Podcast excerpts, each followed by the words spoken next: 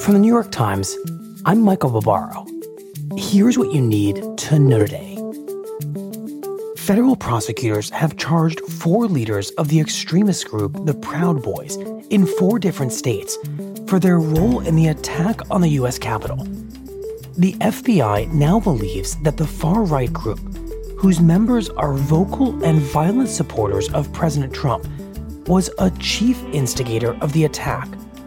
During a presidential debate last year, Trump told the Proud Boys to, quote, stand down and stand by, language widely seen as encouraging the group to act on his behalf.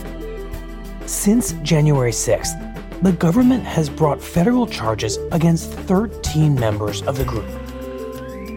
And for the second year in a row, the Internal Revenue Service will give Americans extra time to file their taxes as a result of the pandemic.